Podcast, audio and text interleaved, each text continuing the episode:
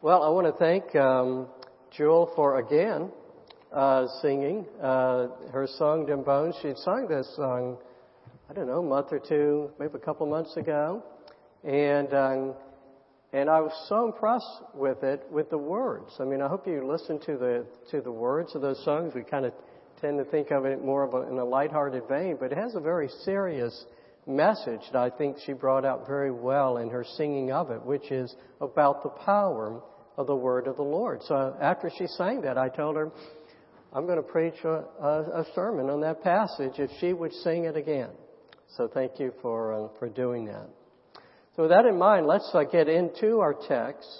We are looking at Ezekiel 37, verses 1 through 14.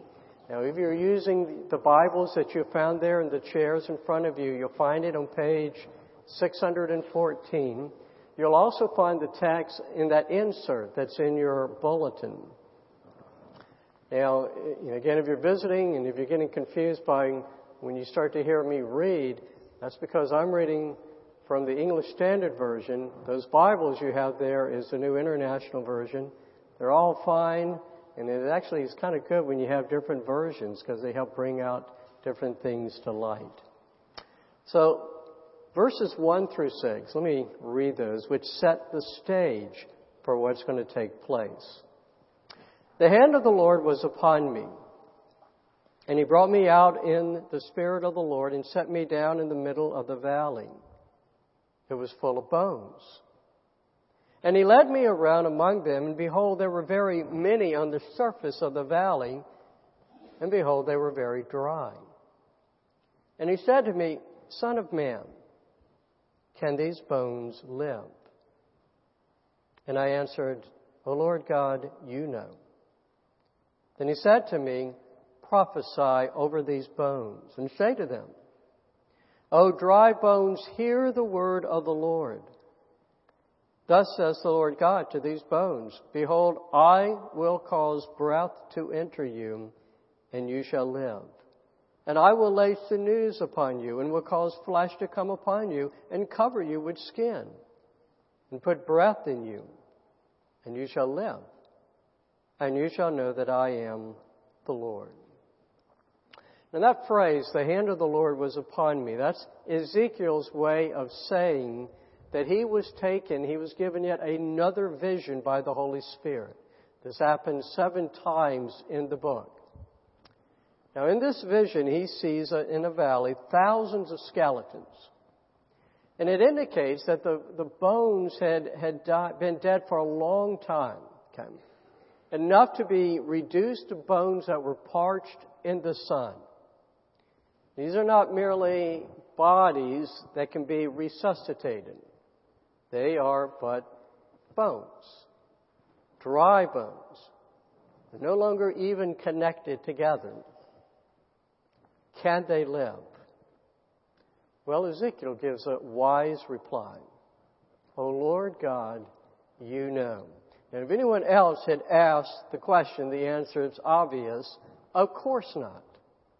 But when God asked the question, well, as, as Jesus once said, with man it is impossible, but not with God. For all things are possible with God.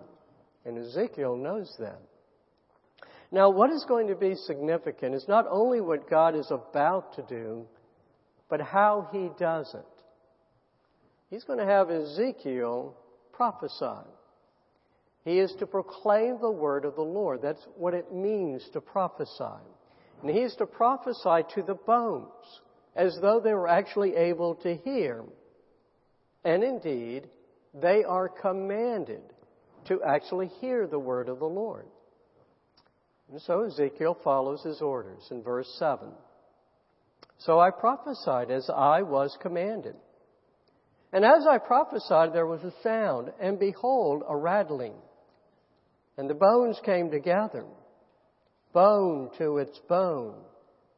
And I looked and behold, there were sinews on them, and flesh had come upon them, and skin had covered them. So Ezekiel prophesies, and power goes forth. First, connecting the bones together. And then step by step, they're covered with sinews, then flesh, then skin. So that now, out before him is a valley of bodies. But they're still dead. There is no life. So he goes on, but there was no breath in them. Then he said to me, prophesy to the breath. Prophesy, son of man, and say to the breath, Thus says the Lord God, Come from the four winds, O breath, and breathe on these slain that they may live. So I prophesied as he commanded me, and the breath came into them, and they lived and stood on their feet, an exceedingly great army. So he first he had to prophesy to bones. Now he's going to prophesy to to breath. Now the Hebrew word that's used here for breath is we're called ruah. Okay? It is the same word whenever you read the word spirit in the Old Testament. Or whenever you hear the word wind. Okay. The word first appears in Genesis 1 2. Let me read that to you. The earth was without form and void, and darkness was over the face of the deep, and the Spirit, Ruah, of God was hovering over the face of waters. Now, the translators translate Ruah as breath in this particular passage because, well, it's a passage about giving life. Okay. And we associate breathing with life. If there's no breath, there is no life. And yet, Scripture teaches that it is the Spirit of God that gives life. The Spirit who is like the wind. He, when, when He is commanding the wind, He's commanding the Ruah to come. Okay. You might remember Jesus' words to Nicodemus. Let me, let me read them to you. This is in John 3. He says, Truly, truly, I say to you, unless one is born of water and the Spirit, he cannot enter the kingdom of God. That which is born of the flesh is flesh. That which is born of the Spirit is spirit. Do not marvel that I said to you, you must be born again. The wind blows where it wishes, and you hear its sound, but you do not know where it comes from or where it goes. So it is with everyone who is born of spirit. We're dead without that Spirit. We're dead spiritually. Unless the Spirit comes into us and breathes life in us, well, then we're still dead. And we cannot enter into the kingdom of God. So Ezekiel prophesies again, this time as well, to the breath. And what happens? The wind blows, the breath comes into the bodies, they rise to life an exceedingly great army. Now, who is this army? What is this vision? What does it mean? Well, our third section explains, beginning in verse 11. Then he said to me, Son of man, these bones are the whole house of Israel. Behold, they say, Our bones are dried up, and our hope is lost. We are indeed cut off. Therefore prophesy and say to them, Thus says the Lord God, Behold, I will open your graves and raise you from your graves, O my people. And I will bring you into the land of Israel, and you shall know that I am the Lord when I open your graves and raise you from your graves, O my people. And I will put my spirit within you, and you shall live and I will place you in your own land. Then you shall know that I am the Lord. I have spoken, and I will do it, declares the Lord. So the valley of bones, that's how the people of Israel describe themselves. It is the valley of despair, the valley of hopelessness. They believe that there can be no redemption. Our bones have dried up. We are too far gone. Our hope is lost. There is no Redeemer to look to. We are indeed cut off. The curse that had been pronounced on us if we broke our vow has come upon us. Now, these are not empty words. They're not merely exaggerating, you know, their condition. You know, they're just really feeling down. They know the warning that was delivered by Moses when he first mediated the covenant between them and God. Let me just read a few excerpts because it's too long to read to you. It's from Deuteronomy 28. And this is what if they were to break their covenant vow. The Lord will cause you to be defeated before your enemies, and you shall be a horror to all the kingdoms of the earth. And your dead body shall be food for all birds of the air, and for the beasts of the earth. And there shall be no one to frighten them away. The Lord will bring you and your king, whom you set over you, to a nation that neither you nor your fathers have known. And you shall become a horror, a proverb, and a byword among all the peoples where the Lord will lead you away. All these curses will come upon you and pursue you and overtake you till you are destroyed. Because you did not obey the voice of the Lord your God to keep his, commandments and his statutes that he commanded you. They had been warned. They've been warned by Moses and then time and time again by the prophets, even by Ezekiel. And they had not listened. They had not repented. And now, as far as they understand, final judgment has been carried out. There is nothing left but dry bones. And even these bones are just but a symbol that the people of Israel are dead in their graves. And they're right. The people are right in, are, are, have correctly analyzed their plight almost.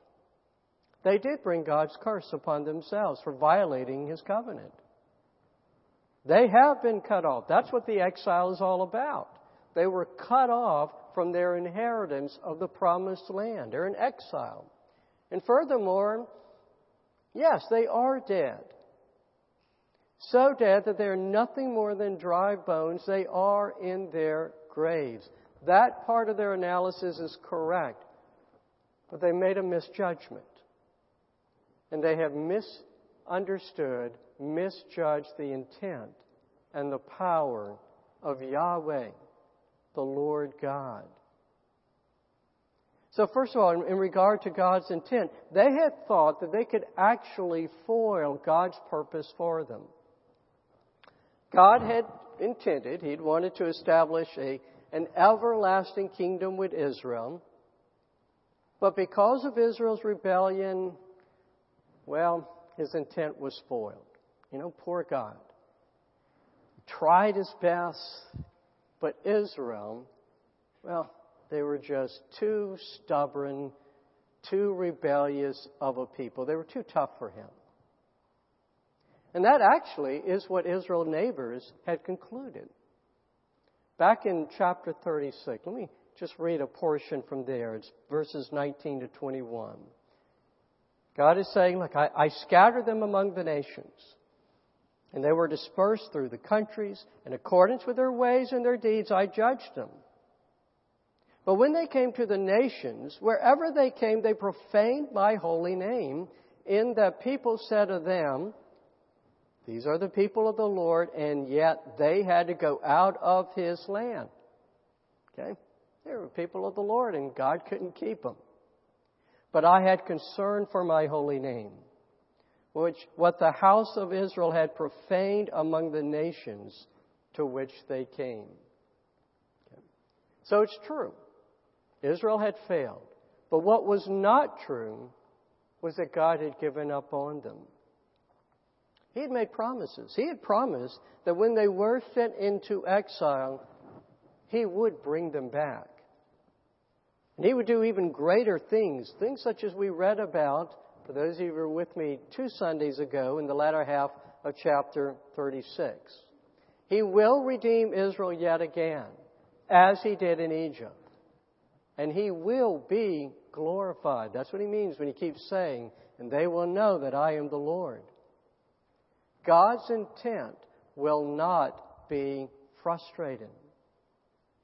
Now, furthermore, God will redeem through his power. He will speak. He will speak, and dry bones will come together, and they will come to life. He will speak, and graves will be opened, and bodies be raised to new life. And so, yes, Israel, your predicament is as dire as you, as you diagnosed it. You're not sick. You're not lost. You're not injured. You're dead. Nothing but bones. You're dead in your graves. But God.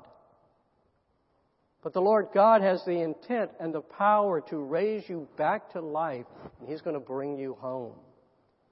And in a sense, that prophecy was fulfilled. It would take 70 years, but the Jews would return home. They would settle back in their land. They would again be the covenant people of God. They would serve and, and worship God in His temple in Jerusalem. It was fulfilled. But even then, only partially. A greater fulfillment was still to come. It would come by God's Redeemer through a strange means of redemption.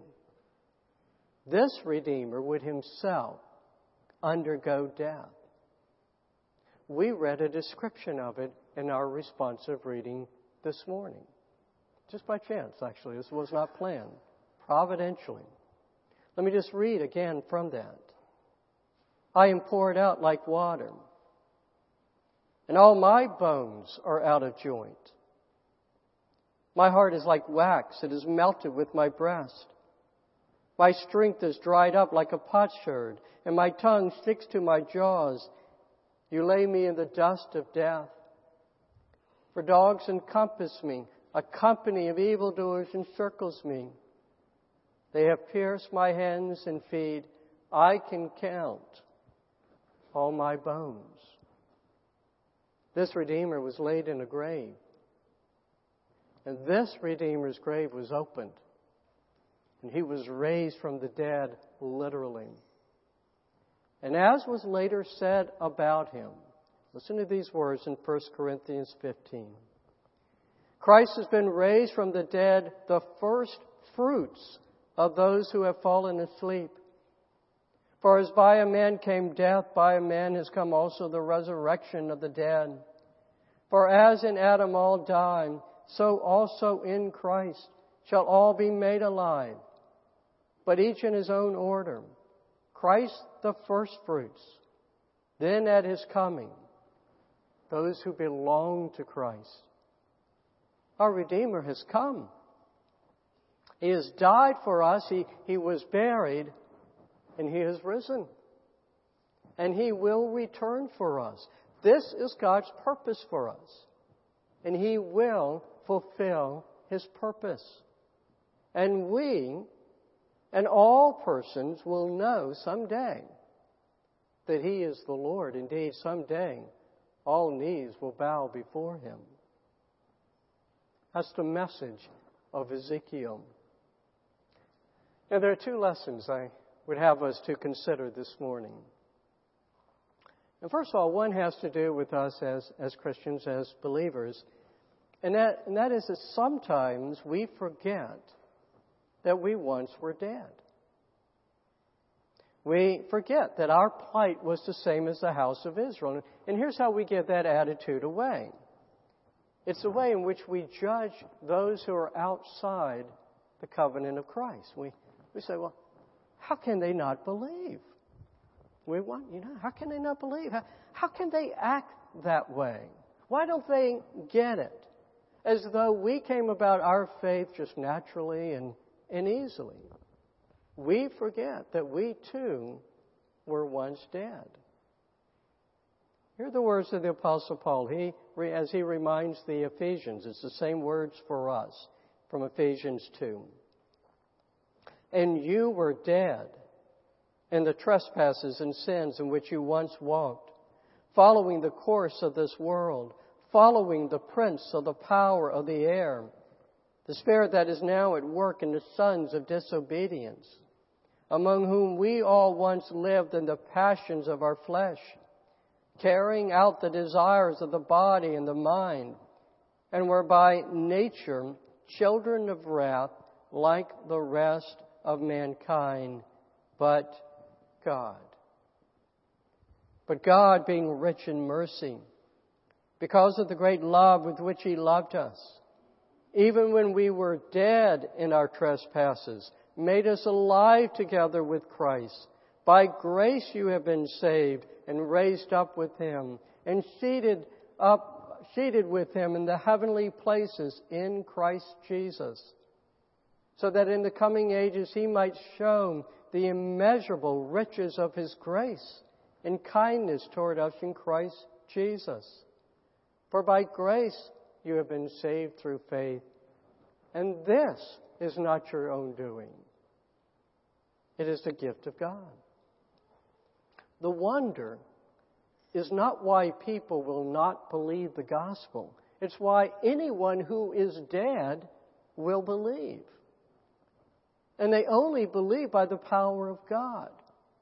It is by the power of God that the work of redemption was accomplished there on the cross. It is by the power of God that we, the dead, are given the power to believe and to be saved. This again, this is what Jesus was saying to Nicodemus. A person must be born again in order to enter the kingdom of God. Till that Spirit comes and breathes life into us spiritually.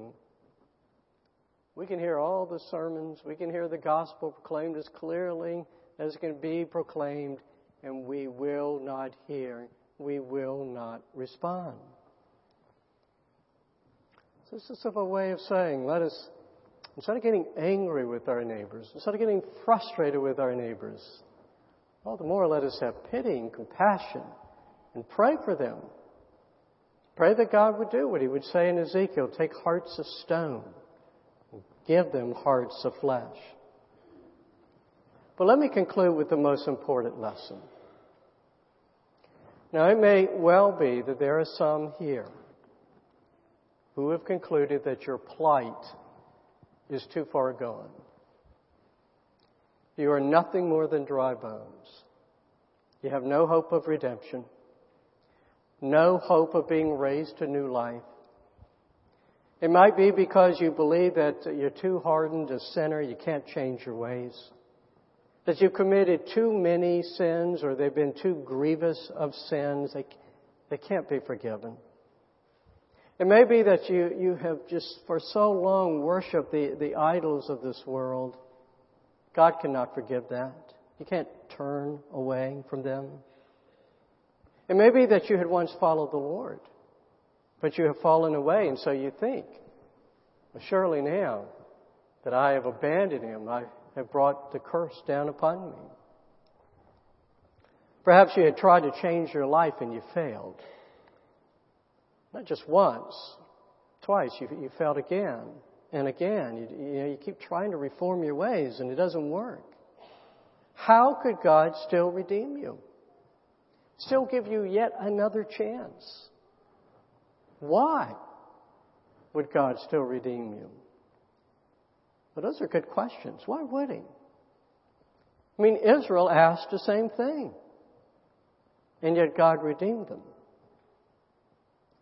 So understand this if God has resolved to save you, do you really think that you are too tough of a case for Him? If God has resolved to transform you, do you believe that you actually cannot be changed? This is one who takes hearts of stones and turns them to hearts of flesh. Listen again to the words that he spoke and that he fulfilled for Israel, whom God described as unclean, stubborn, and with that heart of stone.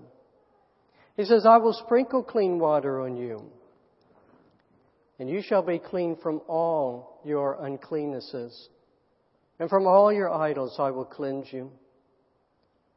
And I will give you a new heart, and a new spirit I will put within you. And I will remove the heart of stone from your flesh and give you a heart of flesh. Just understand this that while you are alive, while you have breath, you have hope. There is no sin that you have committed that you cannot be cleansed from. There are no failures that God cannot raise you up from. You cannot be too far gone, that God cannot raise you from the dead. The words of our Redeemer are true for us, true for you, if you will but believe. Here, let's close with the words of our Lord that He once spoke.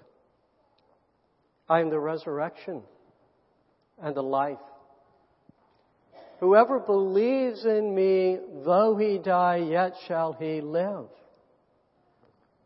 And everyone who lives and believes in me shall never die. We give you praise, our God, for such a promise. Our Redeemer is the resurrection and the life. We can never be too far gone, never be written off as hopeless. But that you will carry out your intent and your will for us. You will do it. And Father, I pray for anyone here in this very sanctuary who may have had thoughts such as these. Thought that they could not change, could not be saved, that they were too far gone. Father, open up their eyes, open up their hearts to understand that you're a God who saves, who delights in saving. May they call upon their Redeemer and believe in Him. In His name we pray. Amen.